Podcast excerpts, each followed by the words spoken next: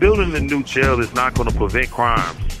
We are running a debtor's prison in a city that proclaims all of these progressive values. This is a deficit in imagination. Who is it that we are okay leaving behind? This is Inhumane Dane, a mini series about the future of justice in Dane County. The most expensive infrastructure project in Dane County's history will not be housing. It won't be transportation or health care. It won't be green space. It will be a jail. The Dane County Jail Consolidation Project is a proposal to build a six story jail tower in downtown Madison, blocks away from Wisconsin's Capitol building. The slow march toward building this new jail started more than 10 years ago, in 2012. Since then, costs have risen. At the time of this recording, the Dane County Board of Supervisors has budgeted $179 million for the new jail. I'm Bonnie, and I'm part of a team of hosts that you'll hear from in this series. On this podcast, you'll hear how we got here. You'll hear the story of the grassroots backlash against the new jail. You'll hear from people who have experienced the jail. And we'll imagine together what care, not cages, could look like here in Dane County, Wisconsin. For this first preview episode, we wanted to share the story of Jimmie Joshua, before we continue, we want to let you know that this episode contains frank descriptions of the violence of incarceration, including descriptions of Jimmie Joshua's assault. What gives you hope? Being able to see myself walk again. Seeing those people outside saying free Jimmie, protesting on behalf of me. That gives me hope. That gives me trust. That people I don't even know that's reaching out that saying, hey, we gonna support this guy. No matter what.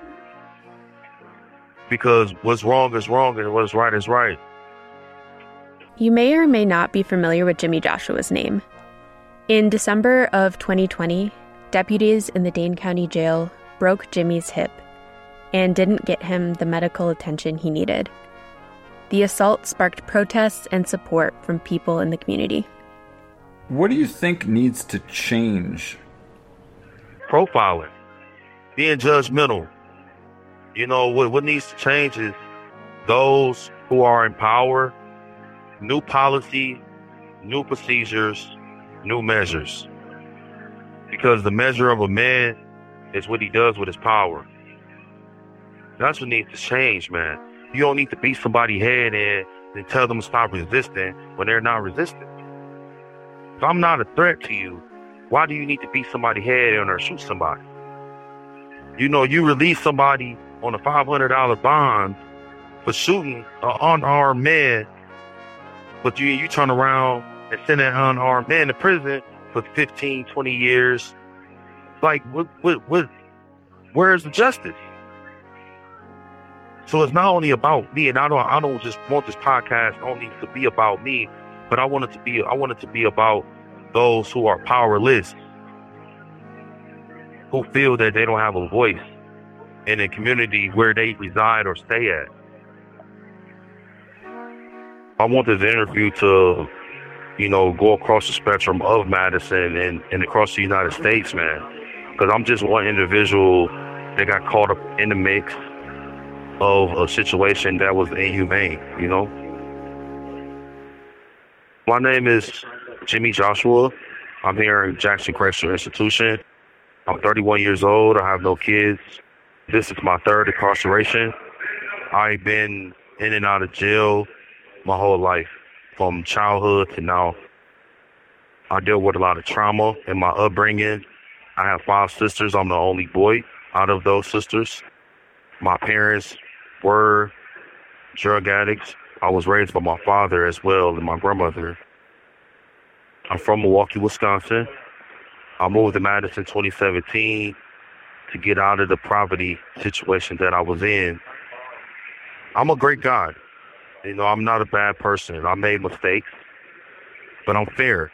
And I understand the situation of in jail and being incarcerated and dealing with lack of support. So, for folks who don't know, I don't know if you can talk a little bit about the injury that happened to you while you were in the Dane County Jail. So basically, I got my hip broke by the sheriff deputies in Dane County Jail. I was a pretrial detainee and I had a PO hold at the same time. Not only that they broke my hip and dislocated it, but they fractured my pelvis. I'm gonna have this injury for the rest of my life. I'm Dan. I've talked with Jimmie many times now over the past few years and gotten to know him. I've also talked with his sister Tiona and his lawyer, Paul Kinne. Well, my brother was in Dan County Jail. He was supposed to be doing a, a Zoom with his past fiance at that time. Jimmie was allowed out of his cell for a telephone call. One of the, the guards at the Dane County Jail told him to go back into his cell and, and was disrespectful in the way he told Jimmie to do that. Because Jimmie had seen that, that other inmates had gotten more time than he did outside the cell, and because he didn't like the way the guard had addressed him, he argued with him about why he had to go back in his cell so quickly and uh, about the tone that, that he used. I was asked to go to my cell. I went. I didn't do anything wrong. Mm-hmm. I was asked to lock down. I did. And upon me doing that, I put my hands in the air because I believe that my life was in danger. Clearly in the video, you see his hands up. He's not being, uh, he's not attacking anybody. He's not known as a threat or anything. He just want a better understanding. So I, it was about one, two, three, four, five deputies that came out. One was dressed in the black and white, which that's the one that was clearly showing him like, hey, go to your room, blase, blase. So you see them on the video hauling him in his room, which he was clearly stepping back with his hands up, like, hey, I'm going to my room. You don't have to use force. I'm not shown as a threat. Hey, give me a minute to, you know, back in my room. The officer then attempted to grab Jimmie as Jimmie was trying to go back into his cell. In other words, Jimmie was obeying the order, and instead of letting Jimmie obey the order, he grabbed Jimmie and pulled him back out of his cell. There was a, a physical altercation, and ultimately, other guards arrived and they tackled Jimmie to the ground and broke his hip. Clearly, they pushed him in the cell just to pull him out the cell, just to hold one leg and fall on his hip. Like, that is, it's, it's, excuse me, just thinking about it. Yeah, I'm okay, baby. I'm okay. Just thinking about it puts me back at that same time when I seen it all over social media. And it, it, it does something to me because, like, that's my baby boy brother. I've never seen him have to go through anything like that, not even with his parents. Yeah, but it's it's sickening. It really is sickening to me. Like I cried and cried and cried. I still cry to this day about the situation, but I know that there's not too much I can do but spread the word on how it hurts me, how it hurts my boys, how I have to prepare my boys to make sure this does not happen to them. After my hip and pelvis was broke, I was left there 16 hours without medical attention or food on suicide watch. I was told that I had to stay in that isolation cell due to the fact that it was a medical cell. And then on transporting him, you guys leave him there for 15 fucking hours. 15 hours. He can't get up to feed himself. He can't get up to pee or, or to poop, so he got to urinate on himself. You see what I'm saying? Them knowing that and they left him, just left him unattended. Oh, okay, well he'll be all right. He can he can he can crawl over there to get his food. Clearly, somewhere down the line, they they they don't care they don't care. They don't care about how no one feels. They don't care if somebody sees it. All they care about is the money portion of it all. Oh, well, we'll just pay them off to keep their mouth shut. No, it doesn't work like that. What happened to me was negligence, deliberate indifference, and careless activity towards me. I did not receive any type of physical therapy for about 90 days. I was isolated for two months inside of a small cell where there's a door, and then after that, after the door is, is bars. Those officers should be held accountable for their actions, just as well as I've been held accountable for getting injured by them. It's not something that it's not a it's not a mosquito bite where mosquito just bites you and then the next day it goes away. This is something that's permanent. Jimmie uh, suffered a, a, a broken hip that took a long time to heal. And in fact, his health care providers will, will testify, if it comes to it, that the injuries he suffered as a result of that use of force by these guards in the Dane County Jail has caused him permanent injuries. I have a hard time putting on my socks. I have a hard time putting on my underwear. I have a hard time, you know, walking around. I have a hard time standing at times. I can't stand for periods of time. I can't lift more than 50 pounds. Being injured for 16 hours without medical attention caused me so much trauma and pain that when I try to lay down and go to sleep, I have to sleep in a position that's very uncomfortable for me. And I just want the folks to know that's listening, this is no game or no gimmick. This is my life and I, I have to I have to be rehabilitated from this. From being All calls other than properly placed attorney calls may be monitored and recorded. From being incarcerated to me getting out and to just being introduced back into society again. These jails and these prisons they don't care. They only care about their pockets. They don't care about corrections of inmates that get out and back out in the community, and they don't care about none of that. Because if they did, they won't treat people like me the way they did. That's why you know it's good that that you're doing this this podcast because it it, it shows not only hey this dude is complaining, but hey, this dude is, is going through something serious. So I can just imagine how many other people in this situation is is going through it as well.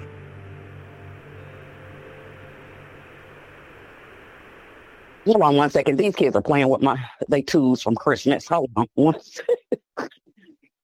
No, y'all is not gonna. These are real tools. Y'all can't be in here messing with stuff, Daddy. Yeah, I understand that, but now it's going up in the top of the closet. I know you know how to work with tools and build stuff, but your brother's only two. And then after we I get done with this call, y'all back to y'all work, honey. I homeschool them, so ah, Ooh, honey. Sorry about that. Well, I'm 34. My name is Patricia Barker, but everybody calls me Tiona by my middle name, TT, which Jimmie Joshua calls BTT. I'm from Indianapolis, Indiana. Not from Indianapolis. I'm from Chicago, Illinois, but I've been here for about 15 years. So I guess I am from here. um, I have uh, had three boys. One passed away September the 27th, and I'm left with a two year old and my four year old. Go sit down, baby. My boys have been, around their uncle.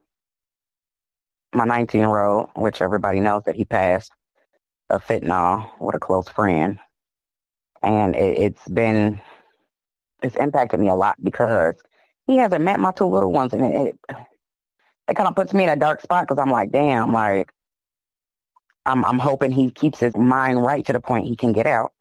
He can meet them for the first time. He's he's seen them on Zoom a couple times because they were approved for the Zoom meetings in Dan County and over here, but it's certain stuff. It puts me in a bad spot so I want him to be able to, you know, talk amongst them to let them know what they can do to prevent that type of stuff from happening. and it's crazy because it scares me as a mom, as a sister. It, it scared me hearing that happen to him. What's next? You see what I'm saying? My kids could be driving down the street and get pulled over on some BS, and there we are. You see what I'm saying? I have to find ways to protect them yeah, if you put your hands up, that's still not good enough for them. You say you don't want to let your window down, they bust your windows and try to drag you out. You see what I'm saying? So I don't even know as a mother what I can do. It scares the shit out of me. So I homeschool my kids because I don't want them to be on somebody's bus and that happens to them. You see what I'm saying? Anything. Nowadays, anything, anything can happen nowadays. I don't feel like my kids are be protected, even though I'm teaching them and showing them and even if my brother was in their life, it, it still wouldn't prevent that type of stuff from happening, unfortunately. Can you? Okay, well, you're going to have to wait till I get off the phone, okay? And no candy this early in the morning. You just break your fast, okay? What haven't we talked about that you wish I had asked you about? How he's doing. How he's how he's doing since he left the the jail. Well, he's at a medical resource center. It's still a it's still a jail. It's through uh, Wisconsin DOC. So he's he's been doing fairly good. I'm hanging in there. You know, I'm dealing with a lot of ongoing issues, but you know, there's nothing I can't bear. You know, I've been getting treated very unfair since I've been incarcerated. You know, I've been getting, like I said, I've been getting denied medical care. I've been getting denied, you know, treatment to the outside hospitals. Since I've been incarcerated, I gained diabetes. The food is very unhealthy due to the fact I have diabetes. I don't have select trays. I only have to eat the food that's in front of me. Jimmie has even had difficulties getting things like Tylenol.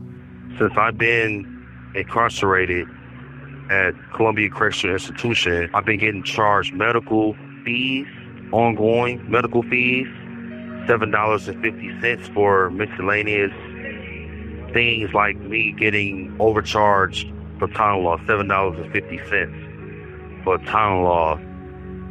So they've been ongoing for two years. So you can just imagine how much money that is stacked up upon me for me not getting the proper medical treatment I should be getting. I know he explained to me at the other jail they weren't giving him the medicines he needed. He could have entered a diabetic coma, the whole nine yards, blurry vision, over pissing on himself, the whole nine yards. So I went and called up there and spoke to a nurse. And she had stated that they're they're trying to work with him and stuff like that. And I guess you have to get winged off a lot of meds. Give me that. Ta-ta. Ta-ta. Let me see that. How'd you end up getting that? I'm confused. Oh, thank you. Those are needle nose pliers. Don't want to hurt yourself with them oh, um, they're putting him on insulin in the next couple of weeks, so I'm I'm I'm lucky to have them. He did uh, he did fall down the stairs. Uh, he was supposed to be doing PT at this new one. He fell down the stairs, a couple stairs, but they have him on a unit uh, different than they were supposed to have him on because of what happened at Dan County. So he can't be on the unit and you know recreation, be out longer than uh, he's supposed to be out at the other unit because he has to be able to navigate stairs. And unfortunately, he can't do that because of what Dan County caused on him. So it's been taking a little bit longer than typical. I have been reaching out to the warden. The warden sounds like a nice woman, but it's still a lot of stuff that needs to be taken care of as far as his health goes. And I know that takes time. It doesn't happen right away because they have to put special forms in and get them approved and so on and so forth. But it still bothers me because it's like he should have been up and walking at least, you know, by himself, you know, so he can go to the other unit and still have that little bit of more freedom than he has. Hold on, baby. I don't know. The falling, I was actually on the line, I was on the phone with his roommate Randall when he fell down the stairs towards the, the phone room. Uh, and it, it, Randall had to hang up and be like, I'll, I'll let you know what happened later. But it was really scary to know that he had fallen again and not know how he was. Yes, and he went through it. He went through it, and that was right around the time that they had that police beach that they had out there in Memphis, Tennessee. Um, I don't know if you're familiar with the uh, another police brutality that happened in Memphis, Tennessee, probably here like about three three weeks ago. On January seventh, Tyre Nichols was beaten to death by police officers following a traffic stop. Medical responders did not provide care to Nichols for 19 minutes after arriving on the scene. And he called me crying, like, man, sis, what do you think about it? And, and it's it, everything is still going on the same way it happened to me. And I told him, I said, it's sad. That's it's sad that we have to watch our loved ones go through that. But you need not to worry about that right now. You need to worry about your health, getting yourself back. So when you get out and I come pick you up, you can walk up to your nephews and give them the biggest hug that you have not gave them in years. You know, he hasn't met my my younger two kids. No one would tell me where he was at. I didn't even know that my baby boy brother was locked up until his fiance and a sweet lady, uh, Annika, let me know what was going on with him. You see what I'm saying? If it would have been to the point where my brother had ended up getting killed or anything like that, I wouldn't know which way to go. You see what I'm saying? because I dealt with that with my own son. You see what I'm saying? My son was 19 years old and and and killed by a close friend with fentanyl in his own hotel room. It frustrates me. It makes me upset. It makes me sad. You know, it, it makes me want to go out here and do this right here. Let the world know like what's going on and we need to stop this shit. It's nonsense. Stop, Dottie. But all in all, he's, he's doing good. He's recovering all right. He's not satisfied with how slow it's taking for him to recover, but everything gets better with time. That's the only thing I can tell him. Look, everything gets better with time. You got a couple more. You got what until August uh, the 8th, he'll be getting out. Amen, honey. August the 8th is coming around right around the corner. So I said, just take your time, read, read about the laws, get a law book if they'll allow you to have a law book and read things you can do to make a change in there. And knowledge is key. You know, knowledge is key. Some people that don't know, they don't, if they don't know, they don't do good. I want justice to be served. It's, it's, it's painful. And every morning I got to wake up. I'm like, dang, my baby brother, he in there, but they're taking care of him a little bit better in this one all these jails and all these funds that they have, they can build other buildings. They're too busy focused on building other jails to put people in. You see what I'm saying? They're not worried about having places that help them recover. They want to just throw them in jail. No, give them options to be able to recover their body, their mind, their mental, because you never know what somebody's background is. The new jail is a platform for the overplay of saying that, hey, we need a new jail because this jail is inhumane. If you know the jail is is inhumane, when I was there, the floors was cracking, the water had lead in it, the bars was old, the jail was built in the 50s and 60s. If they're gonna build a new jail, why not? Where's the rehabilitation? I haven't heard nothing about rehabilitation. All I heard was about, oh, we're gonna build a new jail, and this new jail is gonna help what? I don't believe in building a new jail. If they really cared about the jail being rebuilt, they will try to release inmates to pre-release programming such as AODA, anger management, rent assistance programs, housing authority programs, stuff like that. They will open doors for that instead of locking people up left and right to the point where if people like me that get injured don't have no bed space oh, well, we can't put you in the medical cell, Mr. Joshua, because we feel that there's no room and there's people that got more chronic issues than you, so we it's only two cells. Building the new jail is not going to prevent crimes. Building the new jail is not going to prevent officers turning a blind eye due to the fact of the leadership. It's all about the leadership and the management. If the management and the leadership is not there, then who's who's to follow? Justice has to be served somewhere down the line. Like it shouldn't be, uh, well, I'm going to pay off officers and stuff like that, and they go and do the same BS again. They should be held accountable for their actions, cause and effect. Madison is a, is a diverse community for a reason. It's not a diverse community for police brutality. It's a diverse community for people that wants to come there and go to school and open up businesses for others to shop in, for it to be a safe community. My brother had been injured because of, you know, a simple phone call, which everybody else was allowed for it. But me personally, I think it was because of the color of his skin. He could not do that. You see what I'm saying? So it, it, it goes hand in hand. When it comes to discipline, there's other ways that you can discipline. You see what I'm saying? Like being out here in this world, watching the TV, watching people get harmed by police brutality because of the color of their skin. Hell, we all bleed the same, right? And the first thing that they want to do is shoot to kill instead of, you know what I'm saying, shoot below the waist or something like the pellets that they have. They're they're not using that. They're not going to that. They're going to that as a last resort. And it, it kind of pisses me off, excuse me, but it kind of pisses me off because my brother had to be victimized through the, the, the system. What are you hoping comes out of like this interview, the getting this out to the wider audience? Um, what are you hoping for? I would like to have the people that injured me be held accountable for their actions. And further, you know, I just want people to know who I am and where I come from. Given the, the experiences you've had and the responses you've seen, how do you feel right now? I feel supported.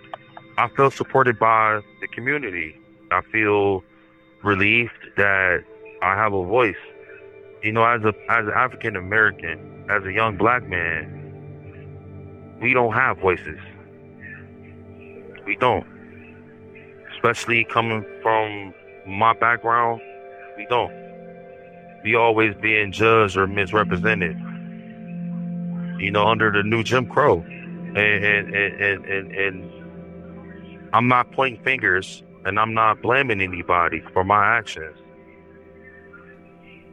But me being injured and and going through trials and tribulations of of uh, ups and downs of dealing with the system and and trying to get fair medical care and being incarcerated it caused me so much trauma and so much pain and so much rage that I feel that I have to let go and give more than I have been given. I have I have to fight.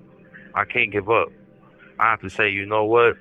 I can't blame nobody but myself.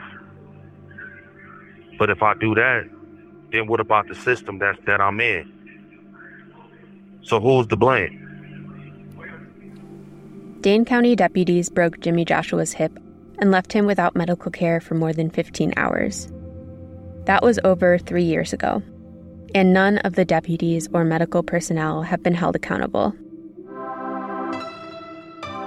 In January of 2022, Jimmie Joshua filed a lawsuit against the deputies who assaulted him, as well as the county and WellPath Mental and Medical Health Care. To support Jimmie, who's paying for medical and legal bills, find the link to his GoFundMe in the description below.